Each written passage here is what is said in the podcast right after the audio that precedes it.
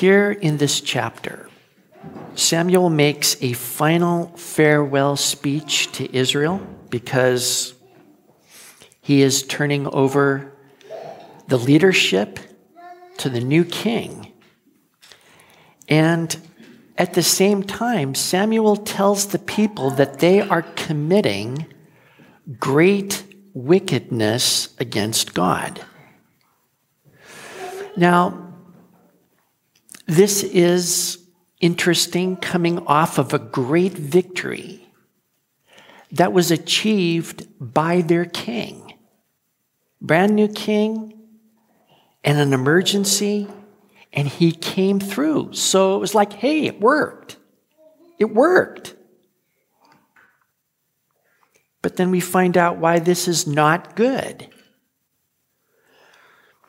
And it comes down to this the people solved their own problem and said, God, we want you to fix our problem our way. And this misses the point of why this nation, Israel, exists. They exist for God's glory. And the problem is they're headed away from that to futility and destruction.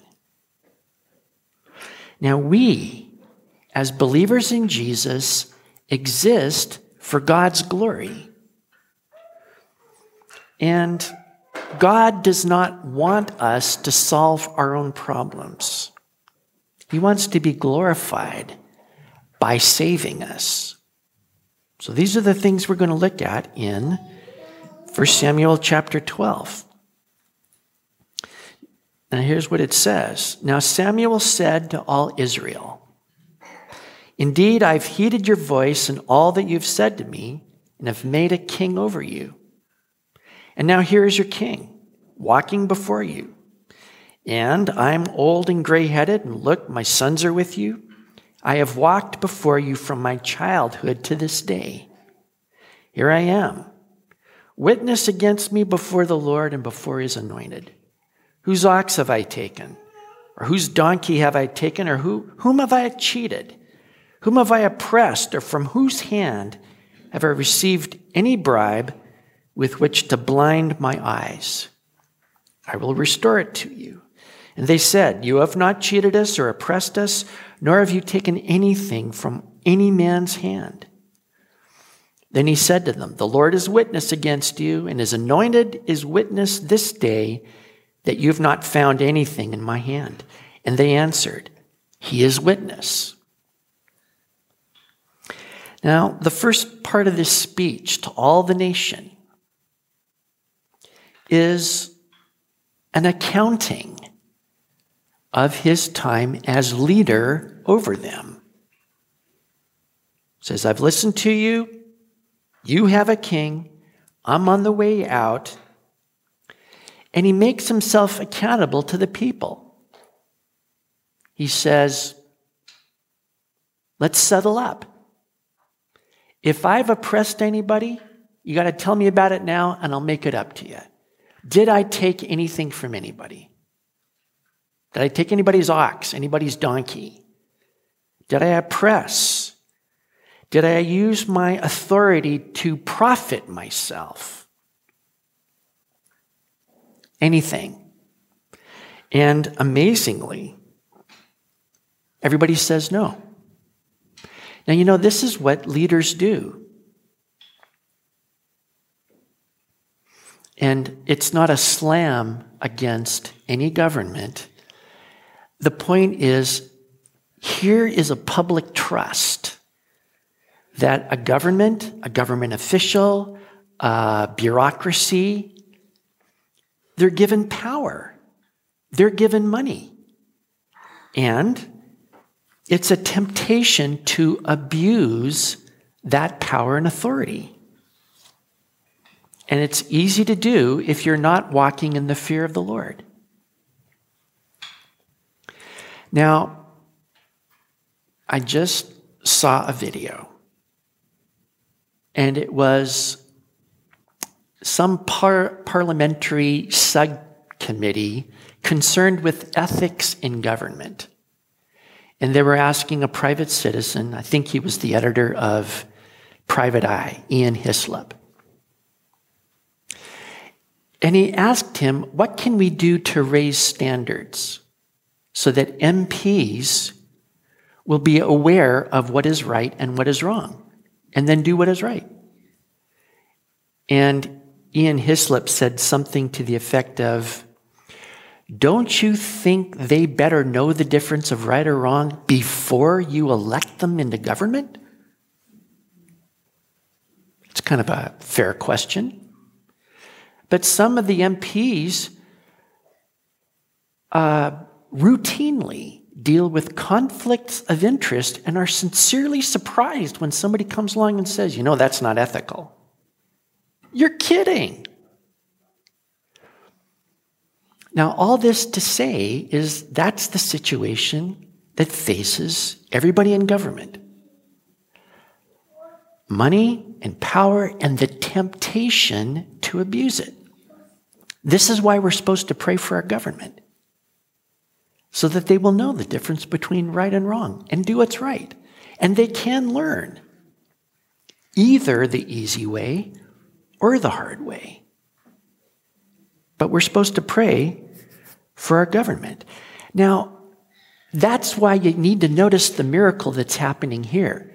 Samuel can get up after decades of public service and say, okay, Somebody let me know. Anybody was oppressed by me? Did I take anything from anybody? Anybody.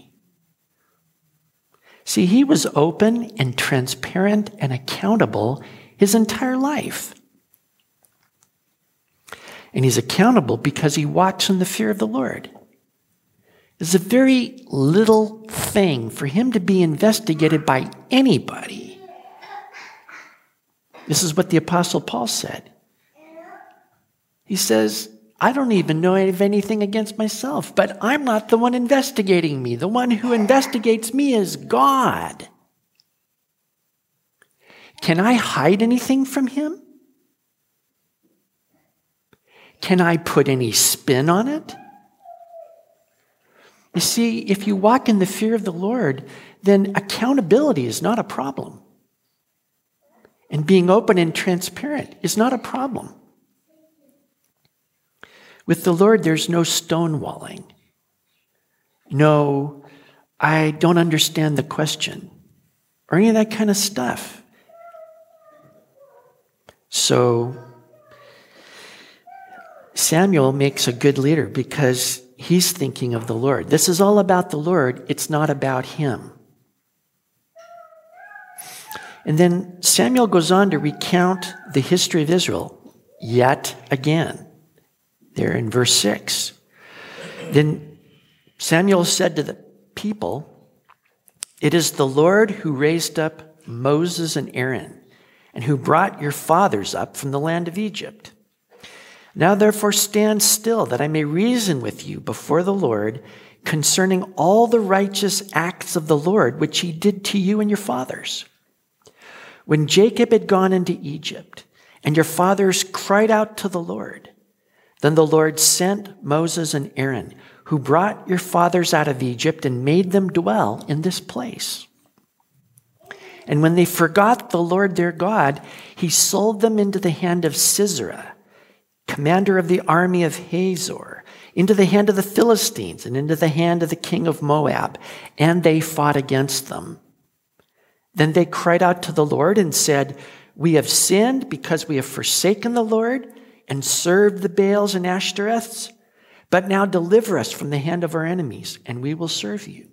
And the Lord sent Jerubbaal, Bedan, Jephthah, and Samuel, and delivered you out of the hand of your enemies on every side, and you dwelt in safety. Now, Samuel does this a lot with Israel. He reminds them of their history. And the important thing about knowing history is that it gives you context for the present. That is, we didn't get to where we are in a vacuum. Suddenly the nation of Israel appeared. Boom. in this land. There was a history and a reason that gives meaning and identity. Who are we? What is this place? What are we here for? Well, you notice Israel's history is exclusively about the righteous acts of the Lord's and the thing that he did for the fathers that has effect in the present. Okay? So you notice in verse 8 Jacob had gone into Egypt, and your fathers cried out to the Lord. There's a neat little compression of 400 years there. But there's a point to this. Why is there even a Jacob? Who's he? And the answer is he's the son of Isaac, who's the son of Abraham, to whom God came and made a covenant and said, I'm going to bless you and multiply your descendants as the stars of heaven, and I'm going to bless the whole earth through you and your descendants. And so when Jacob and his family, who are now about 70 people, go into Egypt, there God multiplies them and makes them a nation. And that also makes the Pharaoh nervous. They could turn against us. They could be with our enemies against us. So let's make them slaves. Let's oppress them.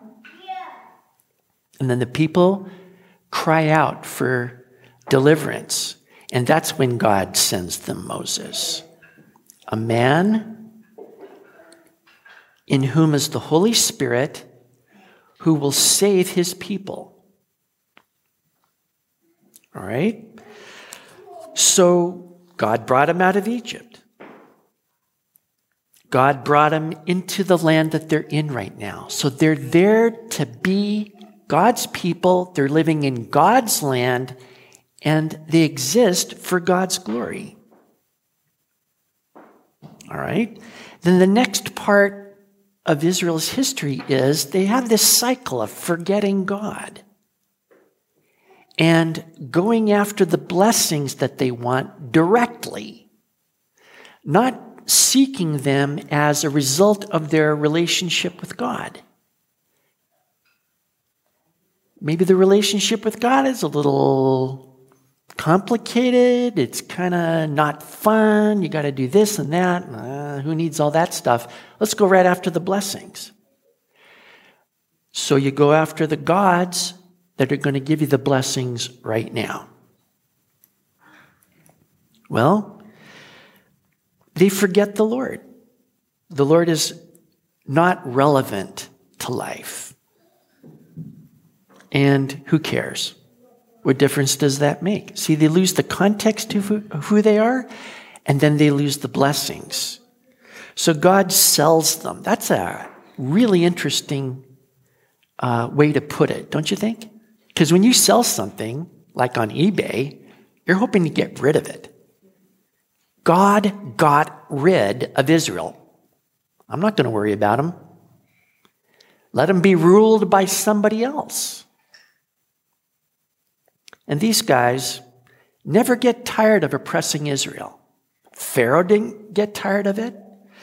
Um, Sisera didn't get tired of it. The Philistines never get tired of beating up Israel. They think this is the most fun they've ever had.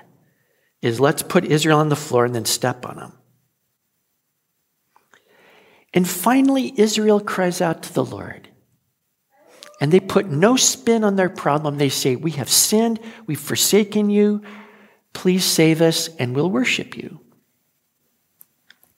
So then God sends a man who is filled with the Holy Spirit to save them. This is a pattern. And God, working through a man, saves the nation and brings them back into relationship so that they can be blessed by God. Now you notice that Samuel knows who he is in the whole context of Israel's history. There in verse 11. Yes, God sent Jerubbaal. That's another name for Gideon. It means let Baal contend. It means if Baal is a god, let him look out for himself. Let Baal fix it. But there's all these judges that saved Israel, and Samuel knows, I am one of them. That doesn't make me any better, any worse. I just know who I am and what my purpose is. And Samuel wants the nation to see who they are. They are God's people for God's glory. They're either blessed through their relationship with God or they're destroyed because of their lack of relationship with God. That is who they are. So that relationship with God is everything. That is their life. So we get to verse 12 where Samuel says, And when you saw that Nahash, king of the Ammonites, came against you, you said to me, No, but a king shall reign over us, when the Lord your God was your king. Now, therefore, here is the king whom you have chosen and whom you have desired, and take note. The Lord has set a king over you if you fear the Lord and serve him and obey his voice, and do not re- rebel against the commandment of the Lord, then both you and the king who reigns over you will continue following the Lord your God. However, if you do not obey the voice of the Lord, but rebel against the commandment of the Lord, then the hand of the Lord will be against you, as it was against your fathers.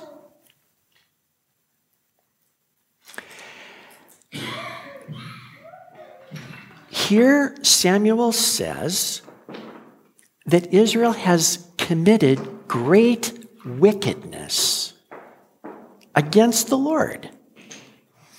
And we see what the wickedness was.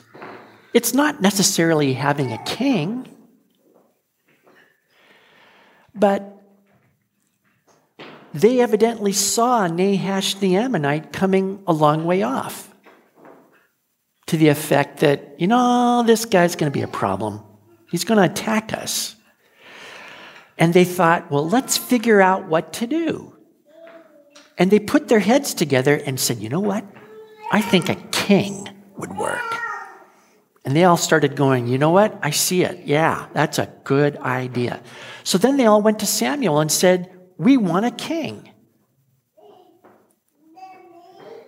Now, when they did this, they're ignoring their history. They're ignoring who they are.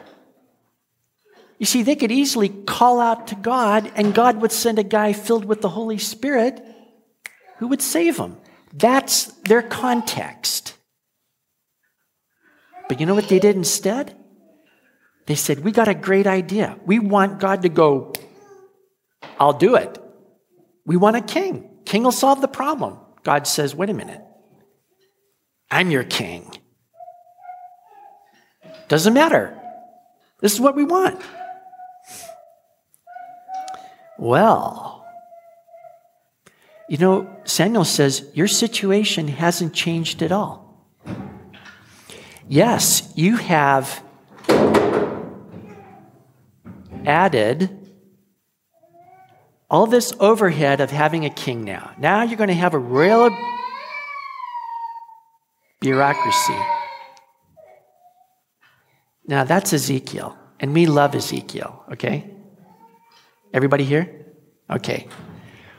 Now you've added a king and a bureaucracy overhead to your lives, but your essential situation hasn't changed one bit. If you follow the Lord, you're going to be blessed. But if you disobey the Lord and turn away from him and forsake him, you and your king will be swept away. Swept away. Powerless as the dust on your floor. It hasn't changed your existence, your situation, one bit. Now, what Samuel says is this is great wickedness, and now he's going to prove it. Verse 16. Now, therefore, stand and see this great thing which the Lord will do before your eyes. Is today not the wheat harvest? I will call to the Lord, and he will send thunder and rain, that you may perceive and see that your wickedness is great, which you have done in the sight of the Lord in asking a king for yourselves. So Samuel called to the Lord, and the Lord sent thunder and rain that day. And all the people greatly feared the Lord and Samuel. And all the people said to Samuel, Pray for your servants to the Lord your God that we may not die. For we have added to all our sins the evil of asking a king for ourselves. Now, what I love about this is that Samuel doesn't sit down and draw diagrams on a dry erase board to, sh- to reason with people and through dialogue and debate convince everybody that they're wrong. And they say, you know, Samuel, I don't know what happened. I was blind, but the way you've described everything here on the whiteboard, I understand it now. What was I thinking? He doesn't debate at all. He says, you know what? It's impossible that it would rain and thunder today because it's wheat harvest. It doesn't do that in this time of year. So I'm going to call to the Lord right now, and He's going to make it thunder and rain. And so he says, Lord, show these people that they are committing great wickedness against you right now.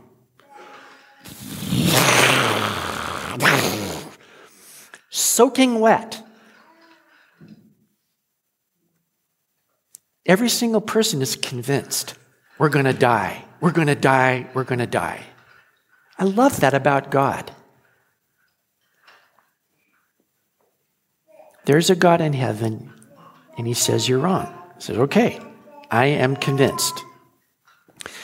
So after all this, imagine Samuel saying there in verse 20 to all the people, Do not fear.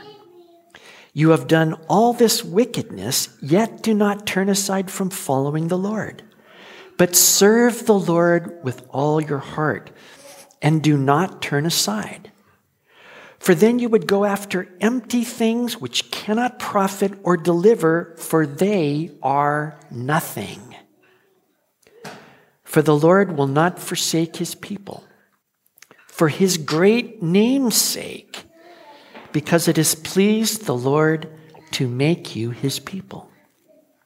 Moreover, as for me, far be it from me that I should sin against the Lord in ceasing to pray for you. But I will teach you the good and the right way. Only fear the Lord and serve him in truth with all your heart. For consider what great things he has done for you. But if you still do wickedly, you shall be swept away, both you and your king. Don't you think it's amazing that Samuel proves that they are wrong? They believe they are wrong, and yet he speaks so gently to them.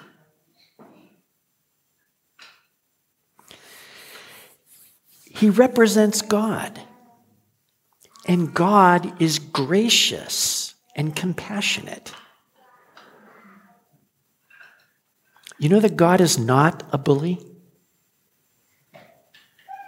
He's not a bully. And all Samuel is saying to them is do not turn aside from following the Lord. That is the source of your life and your blessing. Don't go after these futile things that can't save you. Now he's talking about false gods. And in Scripture, they're always referred to as empty, worthless. But they didn't go after idols this time. It was political. But it's the same principle. They're putting their trust in something. Well, not even a king can fulfill his promises. And we know that governments frequently do not fulfill their promises. And so we pray for the government, but we don't trust in the government. Which is ironic because that's what the government wants us to do. Trust us. We have the science, we have the data. But then we can look at other people and see what they're saying and consider the two and come to this conclusion. Maybe it's not about data, and maybe it's not about science. And so we love everybody, we pray for the government, but we don't trust in anything. But we do trust in the Lord. It's a big difference. And we pray for the government because God can steer a government. To him, the nations are less than the dust on the scales. They're a drop in the bucket. He is the one that raises up nations and puts them down.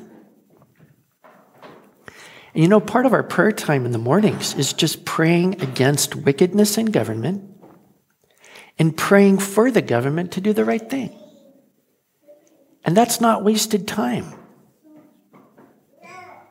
We pray for guys who are doing wicked things in secret to get caught. And it's interesting that guys have been getting caught. Do you think God is answering our prayers?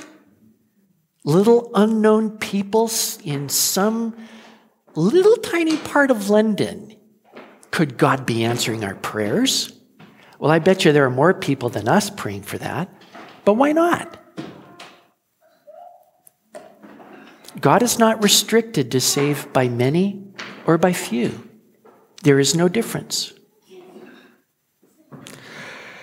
So, we don't trust the government to solve all our problems. We do pray for them. Does everybody get that? We, we're not anti government we are pro God. Now, here is the great secret of being God's people. And to me, this is phenomenal. Look at what it says here. In verse 22, the Lord will not forsake his people for his great name's sake because it has pleased the Lord to make you his people. Now, think first of all what it means to have a name. A name represents everything you should think of when you think of that person. It describes a person's essence. And the modern expression of that is a brand. When you hear a brand, it is supposed to be expressed in colors, design, and in such a presentation that you get a subjective reaction to it and you understand what the designers want you to understand. So that when you see Amazon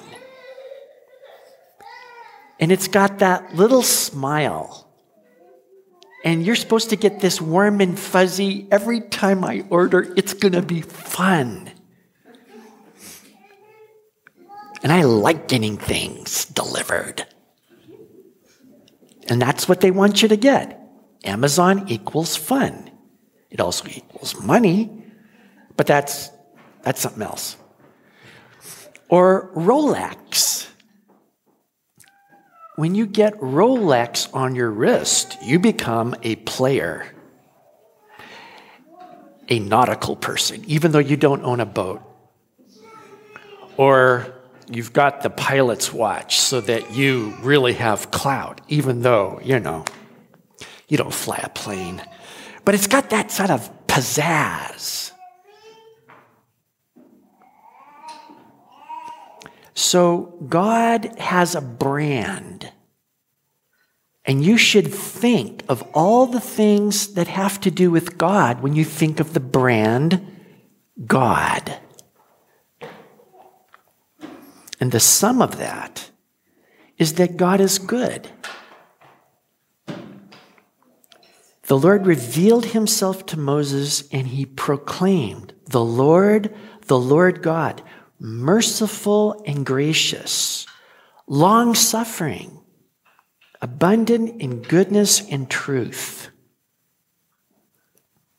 Now, that's what you should think of every time when you think of God gracious and merciful, compassionate. He cares. You think, ah, he doesn't even know my name. That is false. He knows every cell in your body. He knew you before he made the world. He loved you before he made the world. His love is from everlasting to everlasting. That means he never started loving you. He has loved you forever. Now, this is the kind of thing that we take a long time to get.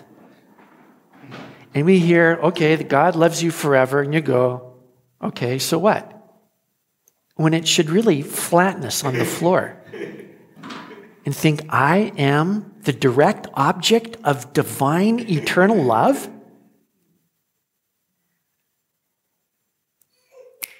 Well, hey, I am not afraid of anything. I'm going to walk down dark alleys with 50 pound notes hanging out of my back pocket. Whom shall I fear? This is what David says in Psalm 27.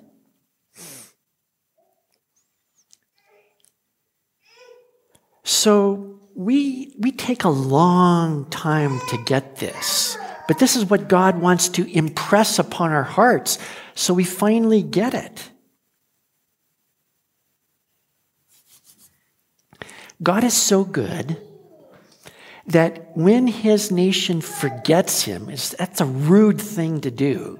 And they go after other gods, which is a stupid thing to do. And then they're enslaved and they're powerless and they haven't got any leverage on God at all. God will still listen to them and save them. And you know why? It's because of his great name.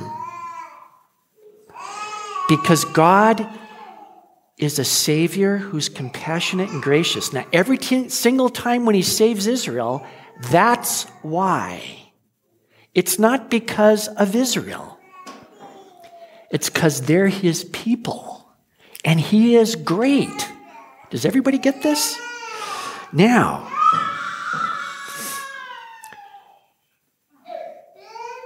God is not going to let his name be blasphemed.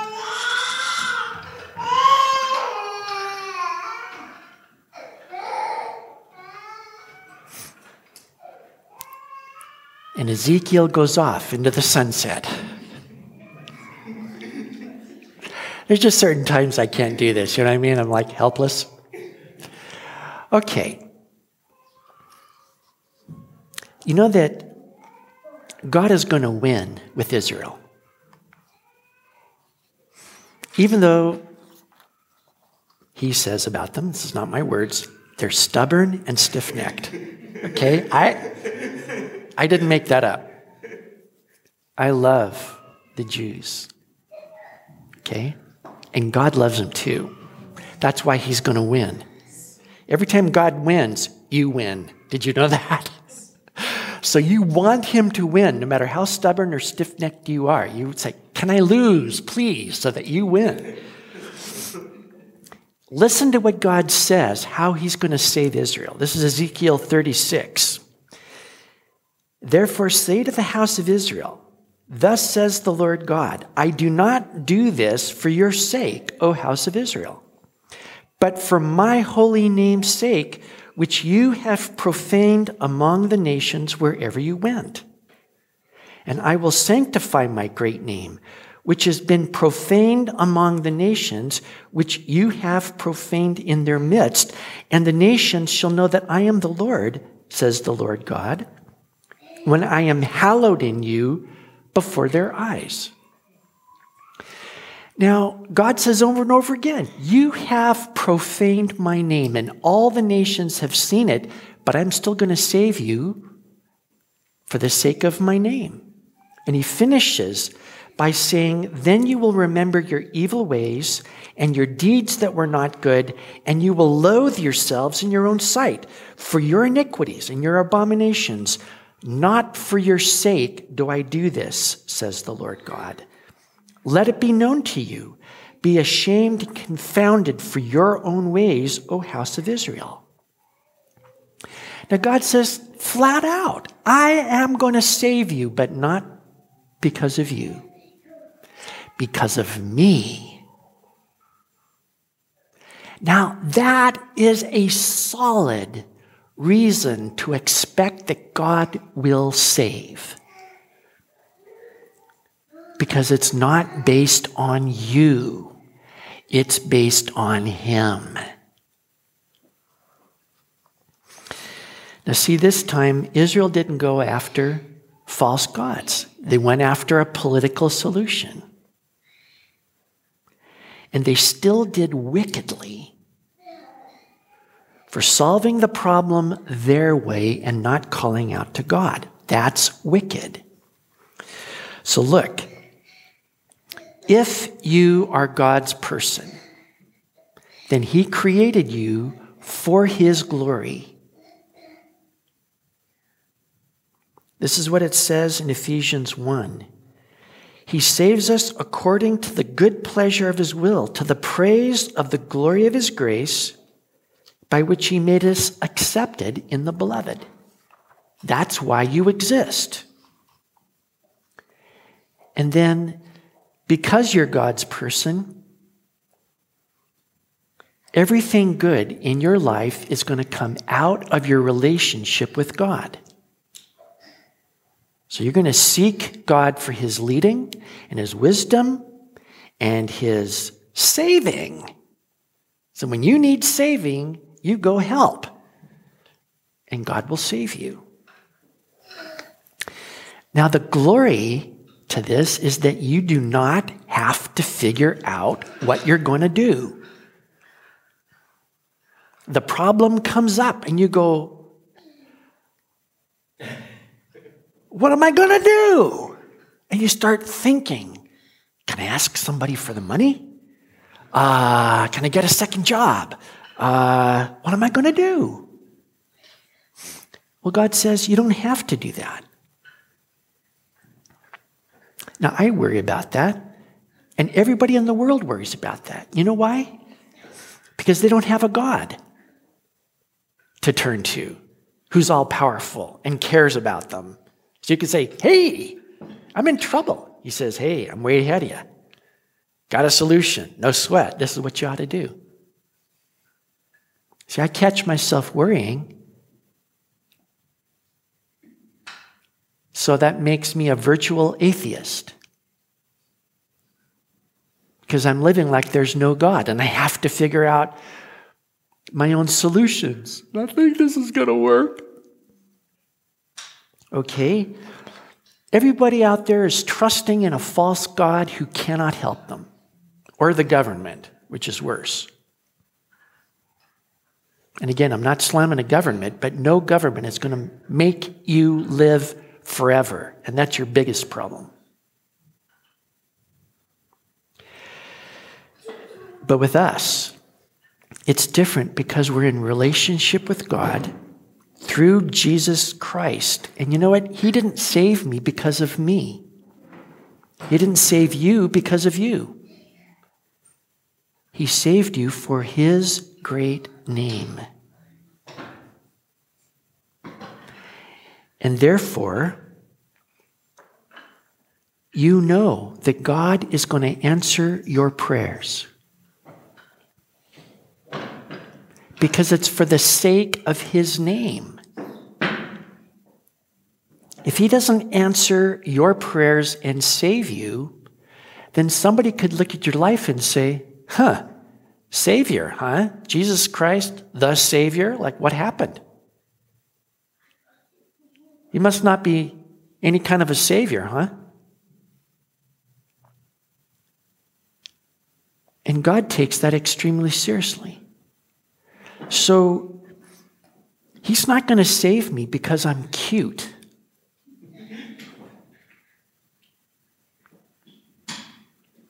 But He will save me because of His name, which is good. And that's a greater reason than me. Because I'm not a big enough reason. God says, I don't have time. Fuss with a speck of dust like you. But if it's his great name that's on the line, see, that's different. That's a bigger reason than me. Now, what this also means is that we cannot dictate to God how to solve my problem. So that's his job. Does he not have superior wisdom? superior power.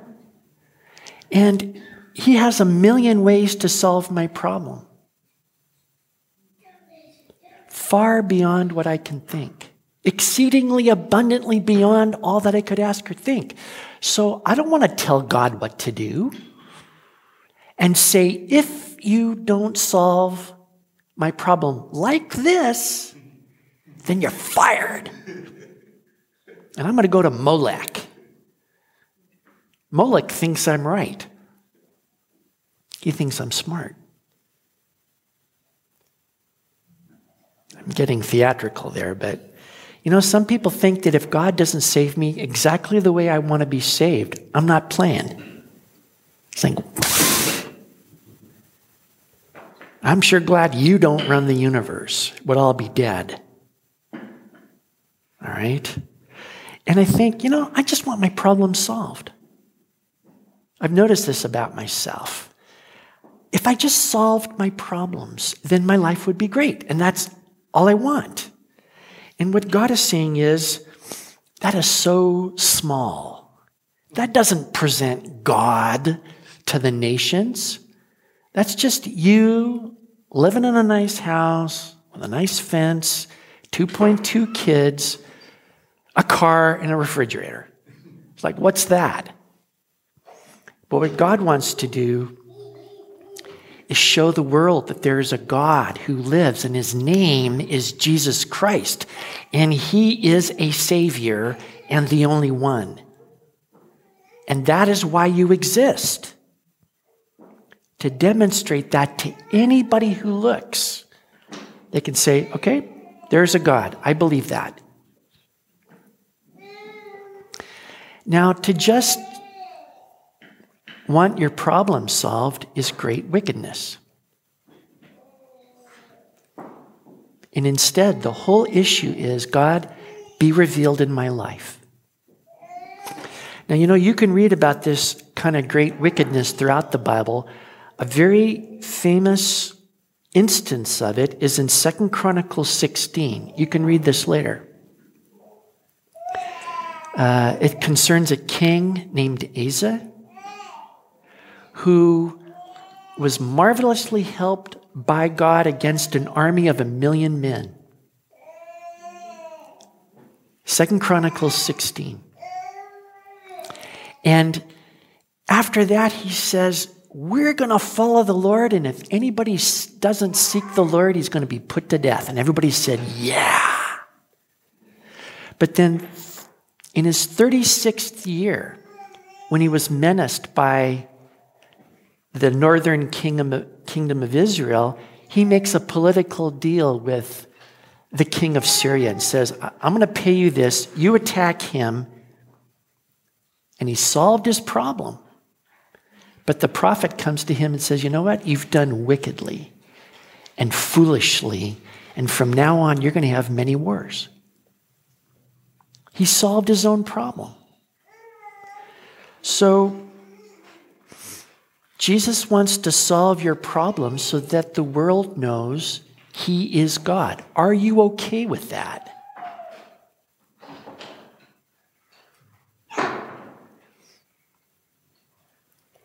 Now, it doesn't mean that you don't do anything and just sit there and say, okay, you solved my problems. I'm going to float like a jellyfish. Funny enough, you have to do everything that you would do.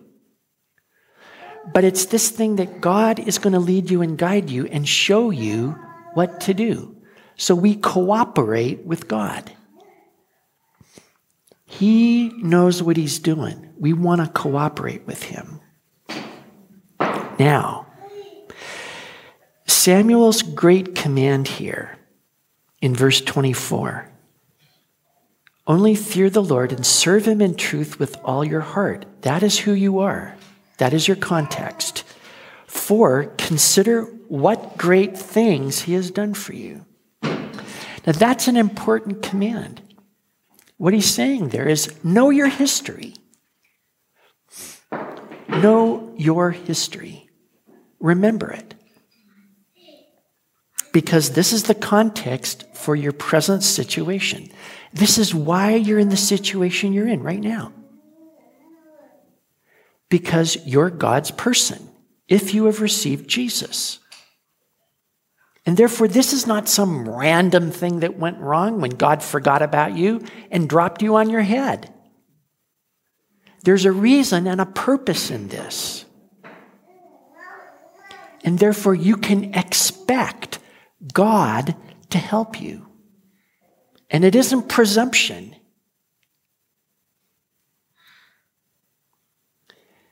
Even as Israel sinned and would come into the power of someone else, they could pray to him and he would save them. And he would never say, You stupid people, you're so foolish and wicked. Ugh. No, he'd just say, Okay, I'm going to send a guy and save you. See, he's going to save you. That's who he is. So listen. You got to remember your history with God. And I would say, do this get a notebook and start writing down in it all the good things that God has done for you. Go back as far as you can.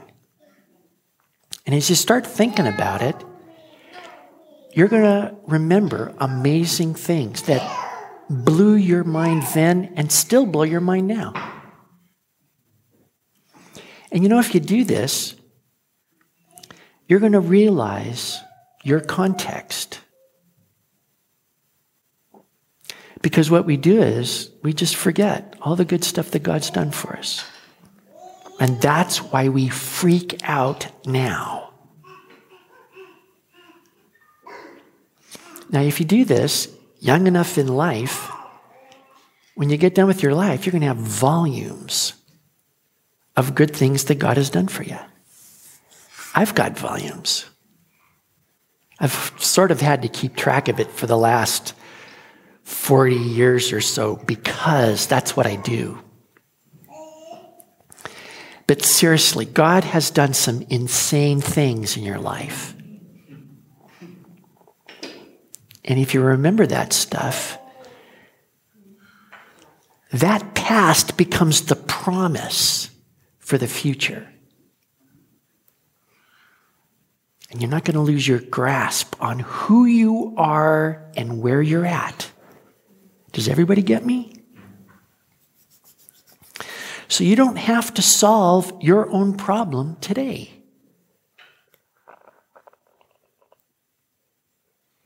You might become happy today. happy? Me? The same existence? Rob just blew up. Try it this week. Every time you get into a spot, you say, okay, you solve my problem. And God goes, my first name is Savior. That's who He is. So let's pray. Heavenly Father, we thank you that you are compassionate and gracious.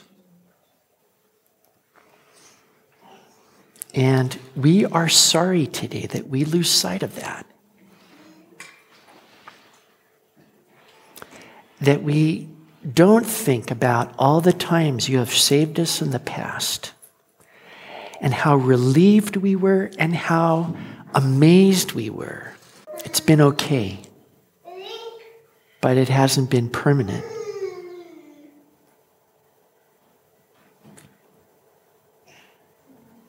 And today, Lord, I am much more encouraged to give you all my problems and me so that you will fulfill your purpose and that you will be known among the nations and revealed in my life. So I can truly say the best part about me is somebody else. But today, Heavenly Father, please draw us close to Jesus and wash us and cleanse us from trying to figure out our own solutions, trying to solve our problems. And instead, Lord, you do it.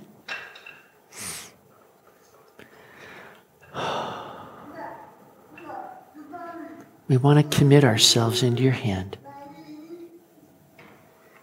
The best place to be. In Jesus' name, amen.